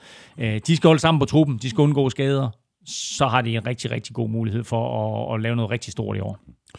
Colts de er faldet tre placeringer fra 7 til 10, men bliver altså i top 10 mere eller mindre øh, sådan øh, same same, og jeg synes egentlig også, at Coles mere eller mindre er det hold, vi forventede før sæsonstart. Øh, et af de største spørgsmålstegn var næsten, hvordan Philip Rivers vil se ud. Ja, og når han holder sig fra øh, at lave Chargers-agtige dumheder, så vinder Coles, fordi jeg synes faktisk, at han har spillet sig op, og i hvert fald her i de sidste øh, 3-4 uger, måske lige bortset fra Ravens, eller anden halvleg mod Ravens i hvert fald, øh, der har han været virkelig, virkelig god. Forsvaret har fået Darius Leonard tilbage. Og det er vildt så stor en forskel, en enkelt spiller kan gøre, men når han er på banen for Coles, så er de bedre hele vejen rundt. De er bedre mod løb, de er bedre mod kastet. Øh, så han er, han er bare en enorm vigtig øh, spiller for dem. Som nævnt et par gange, de har Titans to gange i de næste tre uger, og det kommer med stor sandsynlighed til at afgøre AFC øh, South, som jo udover de to også indeholder Houston Texans og Jacksonville Jaguars. På plads nummer 9, der har vi Titans, der lå øh, to placeringer lavere i september. Øh, der er vel ikke så meget andet at sige, end at øh, Titans har levet op til forventningerne, og at de i virkeligheden er who we thought they were. Tannehill spiller solidt. Derrick Henry er et monster. Forsvaret er, måske så ikke det allerbedste. Nej, men det overrasker faktisk lidt, at forsvaret er så ringe, som de er. Altså, de har, de har stadigvæk Derrick Henry, og, og Tannehill spiller også solidt, og det er jo det, deres angreb er bygget op omkring, men forsvaret kan jo ikke stoppe en halv skildpadde. Øh, de har store udskiftninger bare i den forgangne uge. Altså væk med Vic Beasley og væk med Jonathan, uh, Jonathan Joseph og, og ind med Desmond King. Uh, og det er spændende at se, hvad det giver. Umiddelbart virker det som en saltvandsindsprøjtning. Uh, og det er også det, de har behov for, fordi med det forsvar, den måde, de har spillet på indtil nu, der kommer de ikke langt, så der skal ske nogle ting her i anden halvdel af sæsonen. Og så er vi frem ved 8. pladsen og et øh, hold, der lå nummer øh, 17 i september, nemlig Packers og Aaron Rodgers. Og når jeg nu allerede her nævner Rodgers, så er det selvfølgelig, fordi han har spillet uh, lights out i år. Uh, forsvaret uh, skal der så lige arbejdes lidt med, ikke mindst i forhold til at få stoppet løbet. Men det var jo i virkeligheden samme problem sidste år også. Ikke fordi det gør det bedre. Nej, men altså, Aaron Rodgers og, og Davante Adams, de er jo lige nu, og med, med Aaron Jones og, og Captain Lazard på vej tilbage, så er angrebet på plads. Uh, jeg kunne da godt have tænkt mig at se Aaron Rodgers have en, en, en, en receiver mere at lege med, og jeg kunne da godt have tænkt mig at se dem hive Will Fuller ind, men altså, Øh, igen mente de, at de var, de var tilfredse med, med, med den øh, trup, de har nu, og sammensætningen af truppen, så de gjorde altså ikke noget her i slutningen af free agency, inden trade window, vinduet lukket. Øh, nu skal de så have gjort noget ved det her forsvar, fordi øh, det har været en katastrofe, og det har været en katastrofe især mod løbeangreb, så de skal have fundet ud af, hvordan de stopper modstandernes løb.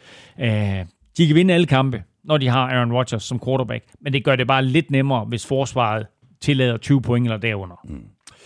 Buccaneers, de er faldet to spots i forhold til uh, september fra 5 til 7. Uh, øh, det er selvfølgelig nederlaget til Saints her i weekenden, der trækker lidt ned.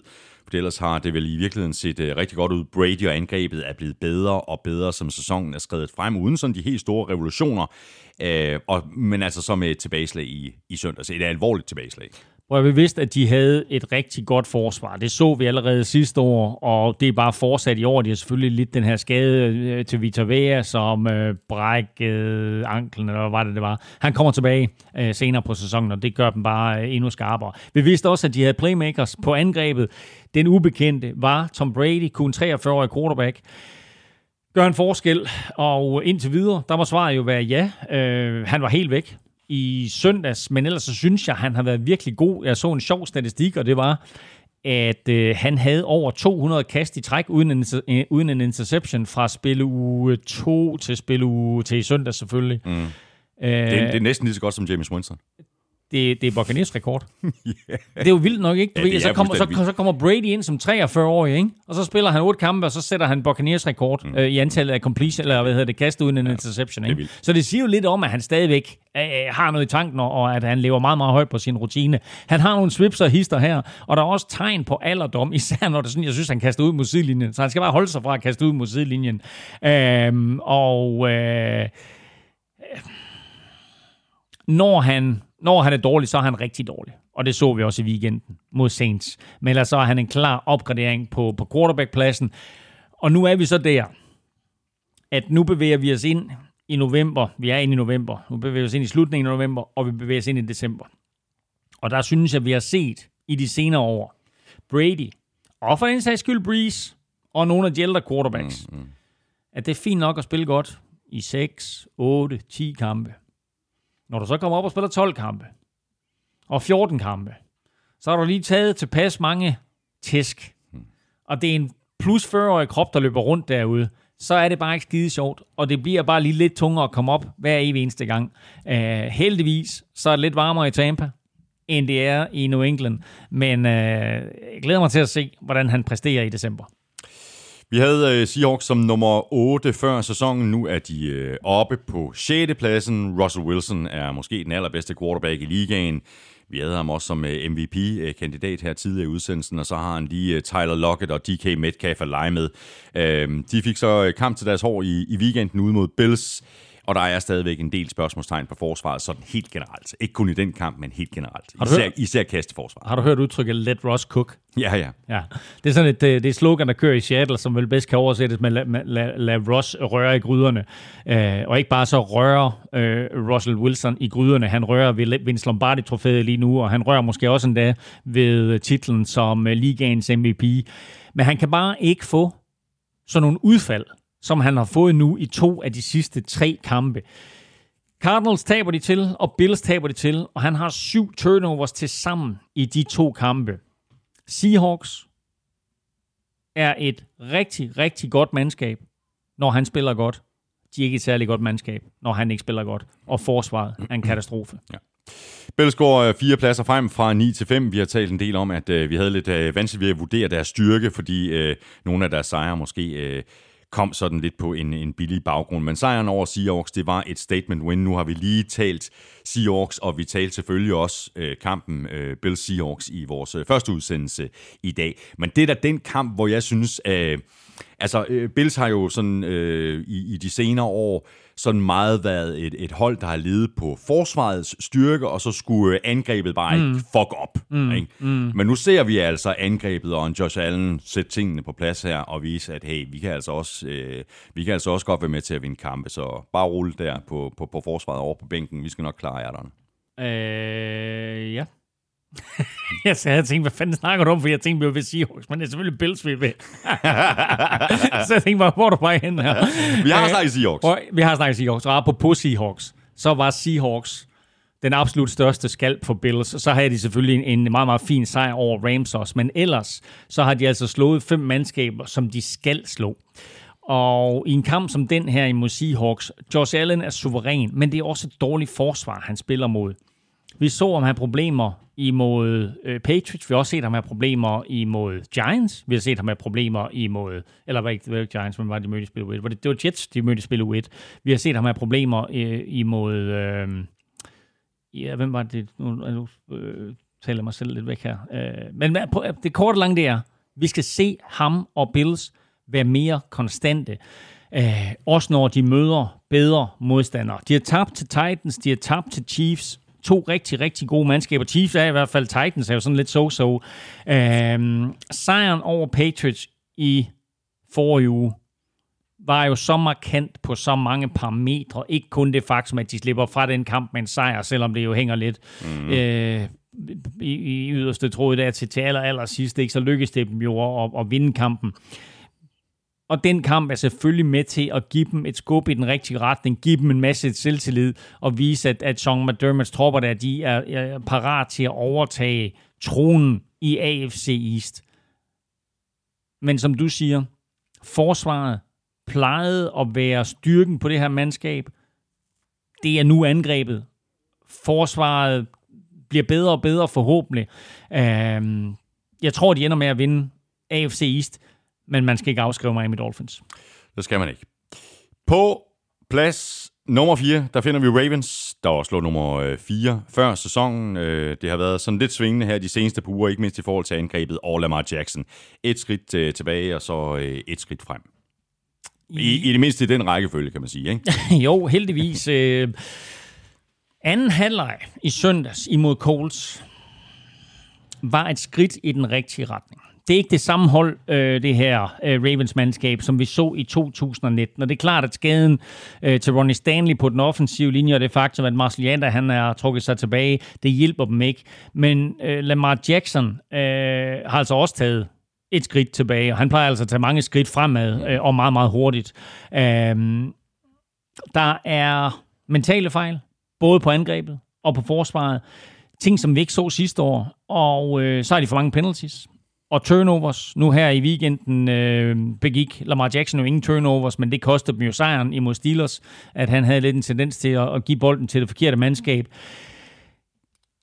De har masser af talent på begge sider af bolden, og igen, vi er ved midtvejspunktet, og de ligger der øh, og presser på for selvfølgelig at, at, at vinde øh, AFC North, eller så helt sikkert være med i slutspillet. Så det er svært at brokke sig over et mandskab, der er øh, 6 2, men jeg synes bare, at vi måske så dem i en bedre udgave sidste år, end vi har øh, set dem øh, på, på, på nuværende tidspunkt. Øh, de er farlige, og de kan blive endnu farligere, men de har ting, der skal fikses. Mm. Vi bliver i AFC North på plads nummer 3, hvor vi har Steelers, der altså også holder fast i positionen fra september. NFL's eneste ubesejrede hold, og den helt store forskel på Steelers i år og sidste år, det er, som vi har talt om flere gange, Ben Roethlisberger.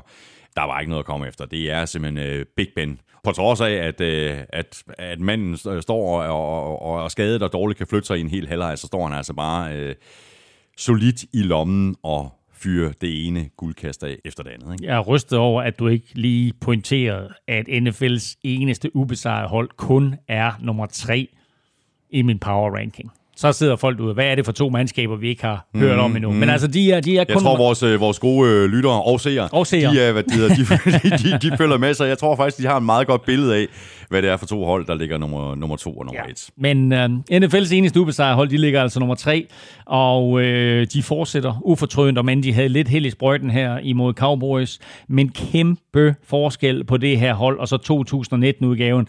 Og selvfølgelig, fordi de har fået et par nye kræfter ind, ikke mindst uh, Chase Claypool, ja. som jo er en virkelig, virkelig spændende rookie receiver, endnu en gang opfinder øh, Steelers en receiver, men den allerstørste forskel er naturligvis Big Ben, og selvom han ikke er fejlfri eller skadesfri, så er han jo bare forskellen på øh, 8-0 og så måske 5-3 eller noget i den retning. Han, øh, han er tvivlsom til kampen mod Bengals, men vi kender ham jo godt nok til, at øh, han stiller op med det ene ben i gips og en slynge omkring den ene arm, og sikkert også en klap for øjet, og stadigvæk kaster fire touchdowns. Det håber jeg, at Steelers fans, de håber, det, det tror jeg, at Steelers fans, de, de håber på, ikke? Fordi ellers øh, bliver det Mason Rudolph, det er ikke helt det samme, vel? Det så vi i søndags, at øh, det skal de holde sig langt fra. Saints, de var to i september, Saints er to nu. Øh, det var en øh, afgørende sejr hjemme over Buccaneers her i weekenden, øh, fordi det har været en lille bit smule svingende, og vi har talt om, at Breeze måske var ved at se sådan lidt gammel ud. Det gjorde han så ikke mod Box, og angrebet er nu fuldtalligt med blandt andre Michael Thomas og Emmanuel Sanders, der er kommet tilbage, og forsvaret, det kører vel bare. Ja, altså han er blevet plus 40 nu, Breeze, og det kunne ikke ses i søndags, men altså synes jeg, at der har været tendenser til, at man godt kunne se det. Men man har til gengæld ikke kunne se, at han har manglet sine to bedste våben i form af Michael Thomas og Emmanuel Sanders. Øh, de har været mere på sidelinjen i år, end de har været på banen. Øh, til gengæld så har Alvin Kamara jo været helt igennem forrygende, og han er jo, øh, når Christian McCaffrey han ikke øh, Øh, er med i ligningen, så er Alvin Kamara jo det bedste all-round-våben overhovedet øh, i NFL. Så en, en forrygende øh, sæson af ham. Og så vil jeg sige, forsvaret er solidt. Det er ikke top-notch, men det er solidt, og de har bare bevist, at øh, de har nok spillere både i første gelede og anden gelede, øh, og her der snakker jeg ikke på banen, her snakker jeg om, om, om starter og backups, øh, til at, øh, at de er gode nok, og måske lige nøjagtigt gode nok til, at Saints kan vinde hele lortet. Så mangler vi bare øh, nummer et her i vores midseason power ranking, og der er ikke sket en øh, meter heller her på den her position, fordi øh, Chiefs og Patrick Mahomes ligger fortsat helt i top, på trods af, at de jo altså ikke er ubesejret, ligesom, øh, ligesom Steelers. Ja, altså Steelers er 8-0, Saints er 6-2, og her der har vi så en klub, der er 8-1, og det kan godt være, at, at Chiefs de har tabt en kamp, og Steelers ikke har, men Chiefs har med Holmes.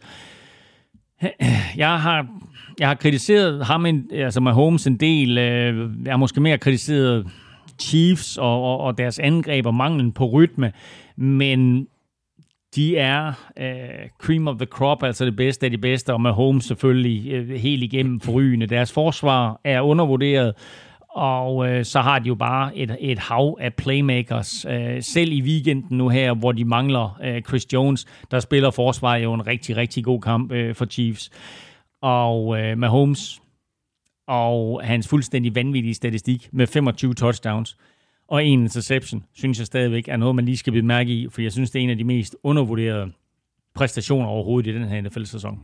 Og så har Patrick Mahomes og Chiefs også lige en, øh, en øh, OK head coach, der står ude på sidelinjen, som, øh, som også kan diske op med både det ene og det andet, og er, er langt mere, en langt mere kreativ playcaller, end de fleste de virkelig regner med, at, at Andy Reid han er. Og, og, og apropos det, så kan jeg da huske, at da vi i sin tid lavede NFL på Zulu, der jokede vi jo med, hvor, hvor, hvor konservativ Andy Reid han er.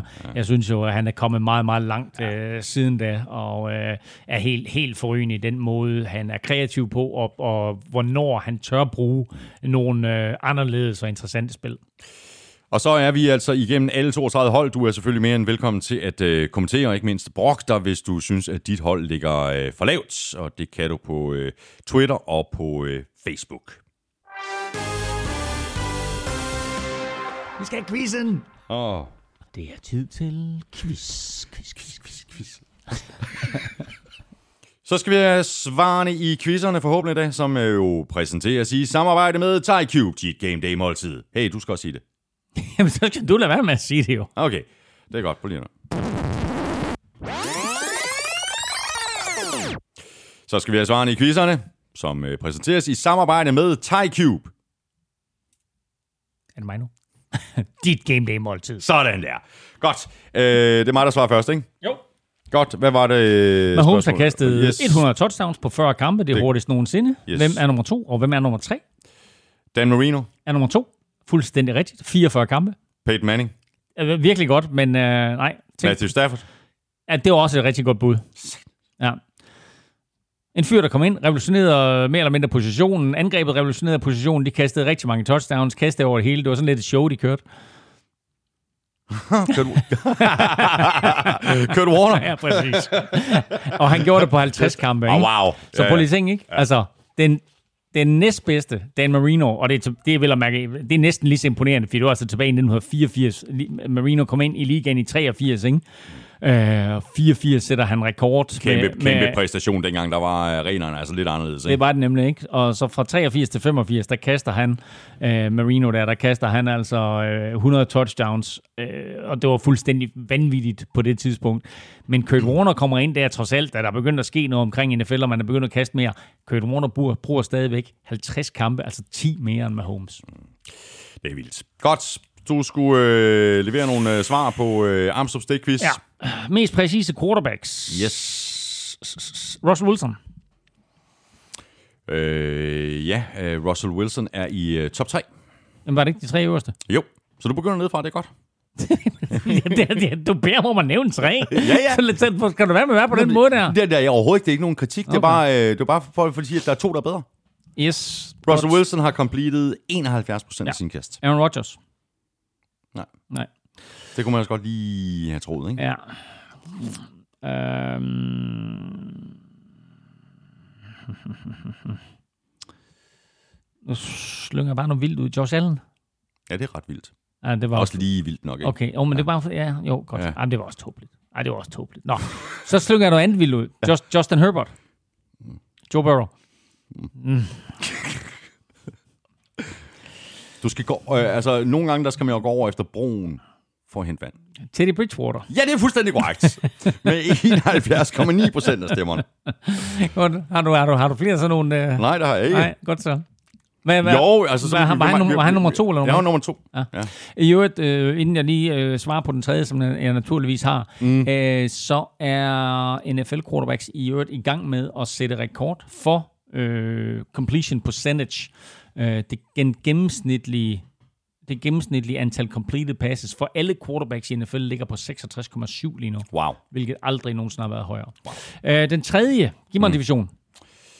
Nej, jeg vil hellere give dig sådan et, øh, et ord, øh, et øh, sådan ordledetråd. Mm. Det er et hold, der ikke er i modvind i øjeblikket. De står snarere i en, øh, en let, bri, en, en, en let brise. Ej, men er det, er det? Nå, okay. Ja. Nå. Ja. Okay, jamen altså selvfølgelig ligger Drew Brees deroppe. Det har han gjort igennem de sidste mange år. Ja, er han med, nummer et? Med 74 procent. Wow, okay. Ja, Ja, jamen, det er altså, nej, selvfølgelig skulle jeg have taget ham. Ja. Det gjorde du også til sidst. Med lidt hjælp. ja. Tak for det, Elming. Det har været en fornøjelse, og det har det været hele dagen. Vi har lavet to udsendelser i dag. Det er buha da.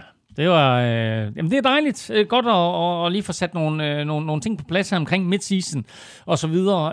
Øh, det, det, det, jeg, altså, det jeg bliver mærke i lige nu, det er, at vi er på et tidspunkt nu her i sæsonen, hvor der er nogle hold, hvor vi siger, okay, vi ved stensikkert, de der, de kommer i slutspillet. Men vi har altså også en stribe hold, som lige pludselig har fået vendt sæsonen øh, lidt rundt og viser nogle skridt i den rigtige retning. Så jeg glæder mig meget til at følge øh, mandskaber som Dolphins med egne øjne selvfølgelig, Vikings og så videre, men altså også et, par andre klubber rundt omkring, hvor man bare siger, okay, altså har de det, der skal til her i den anden halvdel af sæsonen, til at, til at komme i slutspil, og måske endda lave noget ravage i slutspillet. Det bliver spændende at følge med i, øh, og du kan følge med øh, i det, både når du øh, sidder og, og stener i NFL på, på fjernsynet, men selvfølgelig også her i øh, uh, NFL-showet, hvor vi er tilbage i uh, næste uge. Tusind tak, fordi du lyttede med. Hvis du synes om det, vi laver, så skulle du tage at uh, give os en anmeldelse af nogle stjerner et af de steder, hvor det er muligt, for eksempel i iTunes. Du kan også støtte os med et øh, valgfrit beløb på tier.dk, eller via det link, der ligger på nflshowet.dk. Det er ikke farligt. Du kan melde fra igen når som helst, hvis du kører sur i os. Tusind tak til alle jer, der støtter os allerede. Vi kunne ikke gøre det uden jeres opbakning. Vi kunne heller ikke gøre det uden vores øh, gode venner og samarbejdspartnere fra Tafel. Støt dem, de støtter os. Og øh, hvis du har kommentarer eller spørgsmål, så kan du række ud efter os på øh, Twitter og på Facebook og på øh, mail snablag nflshowet.dk. Følg Elming på Twitter på snablag nflming. Mig kan du følge på øh, snablag Thomas Kvartrup. Tak for nu. Vi høres ved i næste uge. NFL Sød er produceret af Kvartrup Media, der også producerer Born Unplugged, Danmarks største politiske podcast, som jeg laver sammen med politisk kommentator Lars Trier Mogensen. Vi er tilbage på fredag. Elming og drengene på Vel Europa podcast har også rigeligt at tale om, og det gør de så, og så er Elming og jeg ellers tilbage igen i næste uge med meget mere NFL-showet. Ha' det rigtig godt så længe. Hot, hot.